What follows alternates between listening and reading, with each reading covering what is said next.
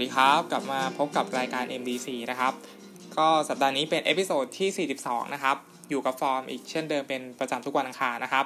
สำหรับสัปดาห์นี้จะขอพูดถึงภาพยนตร์ 2 เรื่องนะครับ เรื่องแรกคือภาพยนตร์เรื่อง God's Own Country นะครับส่วนเรื่องที่ 2 คือภาพยนตร์เรื่องน้องพี่ที่รักนะครับ ก็ขอพูดถึงภาพยนตร์เรื่อง God's Own Country ก่อนเลยละกันนะครับ ก็สำหรับรายการ MDC นะครับ เป็น episode ที่ 42 แล้วนะครับ คิดว่าน่าที่จะมีคนฟังนะครับ รายการนี้นะครับ แล้วก็น่าจะมีคนที่คิดว่าเฮ้ยพักหลังๆเนี่ยฟอร์มดูภาพยนตร์น้อยเรื่องมากเลยนะครับ เพราะว่าอันนี้ต้องสารภาพว่าไม่ค่อยมีเวลาไปดูหนังเท่าไหร่นะครับ ก็เลยดูแค่อาทิตย์หนึ่งแค่ 2 เรื่องนะครับ หรือว่าบางอาทิตย์เนี่ยแค่เรื่องเดียวเท่านั้นนะครับ แล้วก็ต้องไปตามเก็บภาพยนตร์ที่มันเข้าฉายในสัปดาห์ที่ผ่านมาแล้วนะครับ เพราะฉะนั้น ก็เลยเอาภาพยนตร์มาพูดได้ไม่เยอะนะครับ แล้วก็จะเห็นว่ารายการ MDC นะครับ ตั้งแต่ episode แรกจนถึง episode นี้เนี่ย ฟอร์มจะเป็นพวกที่ชอบไปดูหนังนอกกระแสนะครับ แล้วก็เป็นหนังอินดี้นะครับ ที่เข้าฉายในประเทศไทยนะครับ ก็ส่วนหนึ่งเลยนะครับ ตอนที่จะทำรายการ MDC นะครับ ก็คิดว่าเเราจะสื่อสารให้คนที่มาฟังเนี่ย รับรู้ว่าตัวตนของเราเนี่ยเป็นยังไงนะครับ ก็ต้องเริ่มจากการดูหนังนอกกระแสก่อนเลยนะครับ แล้วก็อีกอย่างหนึ่งก็คือเราคิดว่าประเทศไทยเนี่ยมันไม่ค่อยมีใครพูดถึงภาพยนตร์นอกกระแสเท่าไหร่นะครับ ก็ส่วนมากก็จะพูดถึงหนังฟอร์มยักษ์นะครับ แน่นอนนะครับ ซึ่งซึ่งอันนี้เราก็ปฏิเสธไม่ได้นะครับ เพราะว่า MDC ก็พูดหนังฟอร์มยักษ์เหมือนกันนะครับ ทีนี้เราก็เลยคิดว่า ถ้าเรามีโอกาสได้ไปดูหนังนอกกระแสนะครับ ซึ่งเป็นรสนิยมความชอบส่วนตัวอยู่แล้วนะครับ ก็เลยคิดว่าการที่จะมีพื้นที่พื้นที่หนึ่งนะครับ ให้กับหนังนอกกระแสนะครับ ในประเทศไทยที่เข้าฉายนะครับ ได้มีปากมีเสียงนะครับ หรือว่าได้มีแง่มุมสะท้อนให้ให้ท่านผู้ฟังได้ฟังบ้างนะครับ มันก็น่าจะดีนะครับ ก็ถือเป็นอีกช่องทางหนึ่งแล้วกันนะครับ เพื่อให้ประเทศไทยนะครับ ยังมีหนังนอกกระแสได้ดู บ้างนะครับ ไม่มากก็น้อยนะครับ คือเดี๋ยวปลายปลายเดือนนี้ใช่ไหมครับลีโดกับสกาล่าเนี่ยก็จะต้องปิดกิจการแล้วนะครับ ทีนี้สิ่งที่มันเกิดขึ้นก็คือภาพยนตร์อินดี้นะครับ มันแต่ก่อนมันจะเข้าที่ลีโดกับสกาล่าใช่ไหมครับ ทีนี้ถ้ามันปิดแล้วเนี่ยมันก็คงจะเข้าแถว House RCA นะครับ หรือว่าที่อื่นอะไรประมาณนี้ครับ ซึ่งโรงหนังมันก็จะน้อยลง เพราะฉะนั้นหนังนอกกระแสหรือว่าค่ายค่ายหนังที่เขาซื้อลิขสิทธิ์ หนังนอกกระแสเข้ามาฉายเนี่ยมันก็จะมีพื้นที่ในการฉายเนี่ยน้อยลงนะครับ เพราะฉะนั้นวัฒนธรรมการดูหนังของของพวกเราเนี่ยก็จะต้องคือมันหลีกเลี่ยงไม่ได้ที่จะต้องเข้าไปดูหนังหนังฟอร์มยักษ์อะไร แล้วมันไม่มีหนังอะไรที่ที่มันแปลกหูแปลกตาแบบเราไม่เคยเจออะไรประมาณนี้หรือว่าหนังประเทศที่มันไม่ใช่อเมริกาอย่างเดียวอะไรประมาณนี้ครับ เราก็เลยรู้สึกว่าต่อไปเนี่ย มันน่าจะดูภาพยนตร์พวกนี้ได้ยากขึ้นนะครับ ก็เลยเลยคิดว่าอย่างน้อยๆ MDC นะครับ episode นี้หรือว่า episode ก่อนหน้านี้ก็ได้บันทึกเรื่องราวของภาพยนตร์อินดี้ภาพยนตร์นอกกระแสที่เข้าฉายในบ้านเรานะครับ แน่นอนอยู่แล้วครับว่าต่างจังหวัดไม่มีโอกาสได้ดูภาพยนตร์พวกนี้นะครับ คือต้องอยู่ในกรทมเท่านั้น แล้วก็เป็นกรทมบางเขตพื้นที่ด้วยนะครับ มันไม่ได้เข้าทุกโรงนะครับ ก็รายได้ก็ ก็คงไม่ถึงหลักล้านนะครับ คือคือเป็นแสนขึ้นเนี่ยก็ถือว่าได้กำไรแล้วอะไรประมาณนี้ครับสำหรับภาพยนตร์พวกนี้นะครับ ก็ก็เป็นกำลังใจให้นะครับสำหรับคนที่นำภาพยนตร์พวกนี้เข้ามานะเข้ามาในในบ้านเรานะครับ ก็อันนี้ต้องอชื่นชมเลยนะครับสำหรับภาพยนตร์เรื่องแรกนะครับใน MDC episode ที่ 42 นะครับ ที่จะพูดถึงคือภาพยนตร์เรื่อง God's Own Country นะครับ ก็อันนี้เป็นภาพยนตร์ผู้กำกับคือ Francis Lee นะครับต้องขอขอบคุณนะครับเพจดูหนังทุกวันนะครับ ที่เอาภาพยนตร์เรื่องนี้นะครับ เข้ามาฉายในในในประเทศไทยนะครับ ถึงแม้ว่าจะเป็นพื้นที่เล็ก ๆนะครับ แต่ว่าก็มีคนดูนะครับ ตอนที่เข้าไปดูนะครับ ทีนี้ภาพยนตร์เรื่องนี้นะครับ เป็นภาพยนตร์หนังเกย์นะครับ ก็พูดง่ายๆมันมันคล้ายๆอ่า Brokeback Mountain นะครับของ Ang Lee นะครับถ้าใครเคยได้ดู แต่ว่าเวอร์ชันนี้นะครับเป็นสำหรับเราเราคิดว่าเป็นเวอร์ชันที่ดิบเถื่อนนะครับ แต่ว่ามีมีสไตล์แล้วก็มีวิธีการเล่าเรื่องที่ที่ดีนะครับ ก็ถ้าใครเคยดูหนังที่เพิ่งเข้ามาหนังเกย์ก็คือคอมีบายโยเนมเนี่ยเราคิดว่าจะเปรียบเทียบกับภาพยนตร์เรื่องนี้นะครับคอมีบายโยเนมเนี่ยมันคล้ายๆความรัก ช่วงเริ่มแรกนะครับ ส่วนว่าส่วน Ghost on Country เนี่ยมันจะเป็นความรักที่ที่เป็นผู้ใหญ่ขึ้นมานิดหนึ่งนะครับ แล้วก็เป็นความแข็งกระด้างของของตัวละครในเรื่องนะครับ คือเรารู้สึกว่าตัวละครเนี่ยค่อนข้างที่จะมีความเป็นผู้ใหญ่มากๆเลยนะครับ คือคือถ้าใครรู้สึกว่าตัวเองเหงาแล้ว แล้วพยายามที่จะเก็บเก็บเก็บความรู้สึกว่าตัวเองเหงาไว้เนี่ย เราคิดว่ามันก็จะตรงกับตัวละครตัวนี้นะครับ ก็ ตัวละครเนี่ยคือจอห์นนี่นะครับกับจอร์จี้นะครับ คือจอห์นนี่เนี่ยเป็นเรียกได้ว่าเป็นหนุ่มนะครับ ชาวชนบทนะครับในในเรื่องนะครับ แล้วก็รับกิจการต่อจากจากพ่อนะครับ เป็นทำฟาร์มเลี้ยงแกะอยู่บนภูเขาอะไรประมาณนี้นะครับ แล้วก็ครอบครัวของเขาเนี่ยค่อนข้างที่จะมีฐานะที่ไม่ดีแน่ๆครับเพราะว่าเป็นเกษตรกรนะครับ อยู่ชนบทเนาะอยู่บนเขานู่นนี่นั่นนะครับ แล้วก็ตัวพ่อเนี่ยไม่สบายนะครับ ป่วยแล้วก็คือ คือเรียกได้ว่าไม่มีแรงที่จะมาประกอบกิจการนี้ต่อนะครับ แล้วก็มีคุณย่านะครับ ซึ่งแก่แล้วนะครับ เพราะฉะนั้นตัวจอนนี่เนี่ยก็จะเป็นรับหน้าที่เป็นหัวหน้าครอบครัวนะครับ ทีนี้ตัวเขาเองเนี่ยแน่นอนครับชีวิตชนบทเนี่ยมันไม่มีใครอยากอยู่ในชนบทใช่ไหมครับ คือเขาเนี่ยก็เป็นเหมือนเด็กวัยรุ่นที่อยากไปเรียนต่อ หรือว่าอยากออกไปจากพื้นที่พื้นที่นี้อะไรประมาณนี้ครับ แต่ว่าด้วยเงื่อนไขหรือว่าอุปสรรค เช่นต้องดูแลกิจการฟาร์มของพ่อ เพราะว่าพ่อดูแลไม่ได้อะไรประมาณนี้ทำให้เขาต้องติดอยู่ในพื้นที่พื้นที่นี้นะครับ แล้วก็สิ่งที่จะช่วยบรรบัดเขาได้ก็คือการมีเซ็กแล้วก็การกินเหล้านั่นเองครับ ซึ่งแน่นอนว่าเขาเป็นเกย์นะครับ ในเรื่องก็คือ คือมันก็จะมีภาพฉากพวกนี้นะครับ ซึ่งเราก็ยอมรับเลยว่าตอนที่เราดูเรารู้สึกแบบรู้สึกแบบ อ่ามันไม่ได้มันไม่ได้รู้สึกเหมือนตอนดูคอมีปาโยเนมที่รู้สึกว่ามันโอโอเคนะอะไรประมาณเนี้ย แต่ว่าเรื่องนี้มันดิบมากๆครับ เพราะว่าถ้าใครไม่ได้มีรสนิยมชอบทางนี้ก็ก็อ่าพูดไงดีอะอะผ่านไปแล้วกันนะครับ ก็คือประมาณนี้นะครับ แล้วก็มีตัวจอจี้นะครับ แน่นอนว่าตัว Johnny เนี่ยทำทำฟาร์มทั้งหมดเนี่ยดูแลฟาร์มทั้งหมดไม่ไหวนะครับ ก็เลยต้องจ้างคนงานต่างชาติเข้ามานะครับ แล้วก็จอจี้นะครับก็เป็นคนงานต่างชาติ ประเทศโรมาเนียนะครับ มาช่วยงานในกิจกรรมฟาร์มแห่งนี้นะครับ แล้วก็ต้องมีการไปสร้างกำแพงบนภูเขานู่นนี่นั่นนะครับ แน่นอนว่าภาพมันเหมือนโป๊กแบ็กมาลเทนมาก ๆ เลยนะครับ คือมีตัวละคร 2 ตัวเป็นผู้ชายนะครับ เอ้ยมีตัวละคร 2 คนเป็นผู้ชายนะครับ ขึ้นไปบนภูเขานะครับ แล้วก็บรรยากาศดีมากนะครับ เลี้ยงแกะนะครับคลอดลูกให้แกะนู่นนี่นั่น แล้วก็แน่นอนครับต้องเกิดปิ๊งปังแล้วก็มีความรัก ต่อกัน แล้วก็มีเซ็กกันบนเขาอะไรประมาณนี้ซึ่งค่อนข้างที่จะดิบมากๆนะครับ คืออ่าก็คือถ้าใครมีโอกาสได้ดูคือมันมันเดียวมากๆเลยนะครับ แล้วก็แล้วก็พูดถึงมันพูดถึงอะไรนะครับ เราคิดว่ามันมันเป็นเรื่องราวของคนชายขอบมากๆ แล้วก็เป็นความเหงาของตัวละครตัวจอห์นนี่นะครับ คือค่อนข้างที่จะ บรรยากาศด้วยแล้วก็สไตล์วิธีการเล่าเรื่องนะครับของของภาพยนตร์เรื่องนี้นะครับ ทีนี้ตัวละครจอห์นนี่เนี่ยเราคิดว่าบุคลิกของเขาก็คือเป็นคนที่เข้มแข็งนะครับ แต่ว่าจะต้องอเหมือนว่าตัวเองเข้มแข็งครับ แต่จริงๆแล้วเนี่ยเป็นคนอ่อนแอก็คือไม่สามารถที่จะดูแลกิจการนี้ได้นะครับ แล้วการที่ได้เจอจอร์จี้เนี่ยมันเหมือนเป็นการปลอบโยน ซึ่งกันและกันอะไรประมาณนี้ซึ่งทัศนะของภาพยนตร์เรื่องนี้นะครับ มันนาเสนอความรักที่มันไม่ได้เป็นเฉพาะแค่เรื่องเพศอย่างเดียวครับ มันยังเป็นความรู้สึกที่ที่ช่วงที่เราดูไปแล้วเนี่ย ดูภาพยนตร์มันผ่านไปเรื่อยๆแล้วก็มันผ่านไอฉากการมีเซ็กแบบแบบรุนแรงดิบๆ มากๆเนี่ยเรารู้สึกว่าแท้จริงแล้วภาพยนตร์มันค่อนข้างที่จะรับชมได้ง่ายมากๆนะครับ แล้วก็มันสื่อสารได้ตรงไปตรงมาในเรื่องราวของความรักที่ มีผู้มีคนหนึ่งคนนะครับแบบแบบต้องการคนอีกหนึ่งคนมาปอบโยนอะไรประมาณนี้แล้วก็สิ่งที่มันดีอย่างก็คือ ด้วยความที่มันเป็นชนบท แล้วมันเป็นเรื่องราวของคนชายขอบเนี่ยเราคิดว่ามันดูแลซึ่งกันและกันได้ดีมากระหว่างตัวละครในเรื่องนะครับ แล้วก็ตัวละครทั้งสองตัวเนี่ยค่อยๆที่จะเปลี่ยนแปลงไปเรื่อยๆนะครับทำให้บทสรุปของมัน มันงดงามแล้วมันก็รู้สึกมีความหวังมาก ๆนะครับ ในในในในตัวละครสองตัวนี้ในในช่วงเวลาที่หนังมันจบไปแล้วนะครับ ก็เราคิดว่าเรื่องราวความรักแบบนี้มันคือมันคือเงื่อนไขของสถานการณ์ที่มันไม่เอื้ออำนวยให้ให้คนสองคนรักกันได้นะครับ แต่ว่าด้วยความที่ทั้งสองเนี่ยเรียนรู้ไปพร้อมกัน แล้วก็พยายามเติบ เติบโตแล้วก็เข้าใจซึ่งกันและกันเนี่ยมันมันเป็นอะไรที่สวยงามสำหรับภาพยนตร์เรื่องนี้นะครับ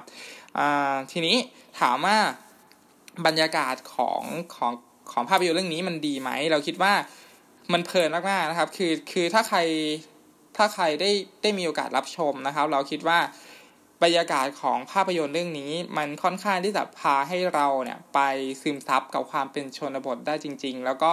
คือเรารู้สึกเย็นสบายมากๆ ตอนที่ดูภาพยนตร์เรื่องนี้นะครับ ยกเว้นฉากการมีเซ็กนะครับ อันนี้ก็ละไว้ในฐานที่เข้าใจนะครับ คือบรรยากาศในเรื่องมันค่อนข้างที่จะดีมากๆ แล้วมันก็ให้ความรู้สึกเหงามากๆ ที่ตัวละครมันเป็นอยู่อะไรประมาณนี้ครับ แล้วก็สไตล์การเล่าเรื่องเราคิดว่าโอเคมากๆนะครับสำหรับภาพยนตร์เรื่องนี้ ถามว่าคนที่ไม่ได้ชอบชายชายเหมือนเราเราก็ไม่ได้ชอบชายชายนะครับ ดูภาพยนตร์เรื่องนี้ได้ไหมหรือว่า หรือว่าดูแล้วจะรู้สึกอึดอัด รู้สึกแบบจะอ้วกเนี่ยหรือเปล่านะครับ เราคิดว่าสามารถที่จะดูได้ง่าย ๆนะครับ ยกเว้น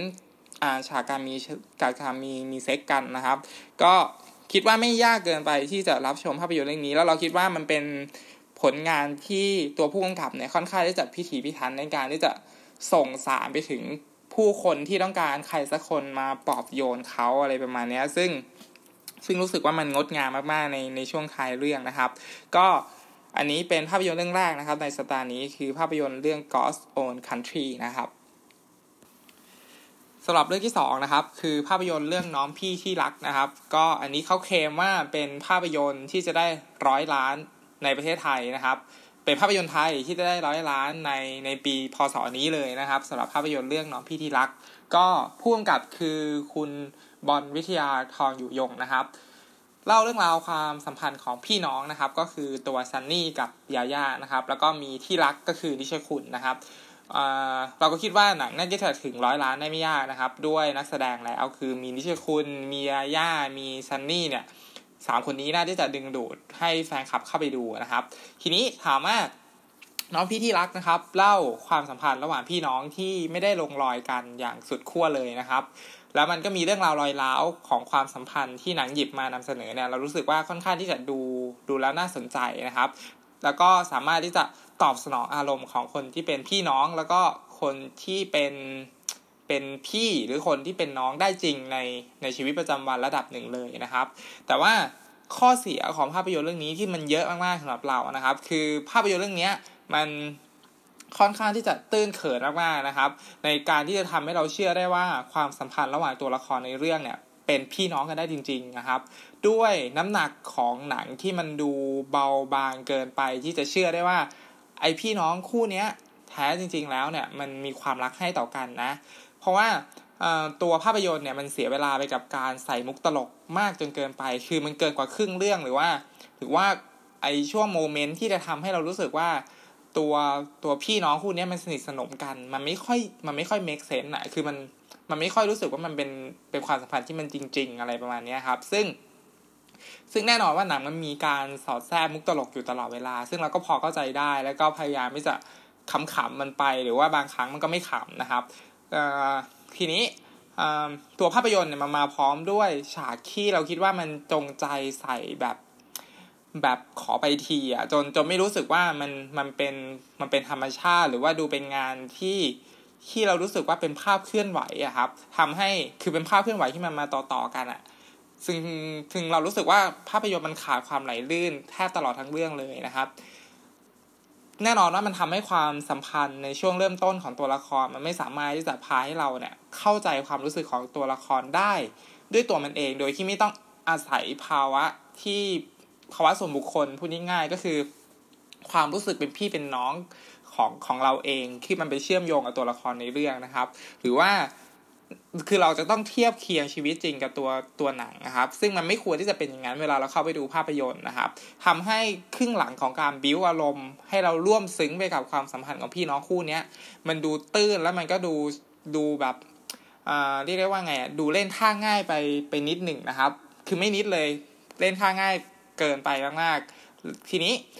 ความรอดปลอดภัยหรือว่าความที่ทำให้เราดูภาพภาพยนตร์เรื่องนี้ได้เพลินๆทั้งหมดมันมาจากฝีมือของนักแสดงจริง ๆ นะครับ คือคือต้องบอกว่าซันนี่นิสคุณหรือว่ายาย่าเนี่ยเล่นได้ดีมากนะครับ แล้วก็เราเรารู้สึกว่าไอ้บทแบบเนี้ยถ้าถ้าให้คนอื่นเล่นมันก็ไม่มันก็ไม่โอเคครับก็คือต้องให้ซันนี่เล่นอะไรประมาณนี้หรือว่ารู้สึกว่าบทเนี้ยมันมันจะไม่ดีเท่านี้ถ้าเกิดนักแสดงไม่ได้เล่นได้ขนาดนี้นะครับ เพราะว่า บทมันง่ายมากๆ แต่ว่านักแสดงสามารถที่จะดึงอารมณ์หรือว่ามอบเสน่ห์ความน่ารักอะไรประมาณนี้ได้ได้บรรลุวัตถุประสงค์มากๆนะครับ โดยเฉพาะตัวตัวซันนี่นะครับ เราคิดว่าเรื่องนี้ตัวซันนี่คือแบกภาพยนตร์ทั้งเรื่องไว้ได้จริง ๆ เลยนะครับ โครงเรื่องนะครับ โครงเรื่องของน้องพี่ที่รัก เราคิดว่า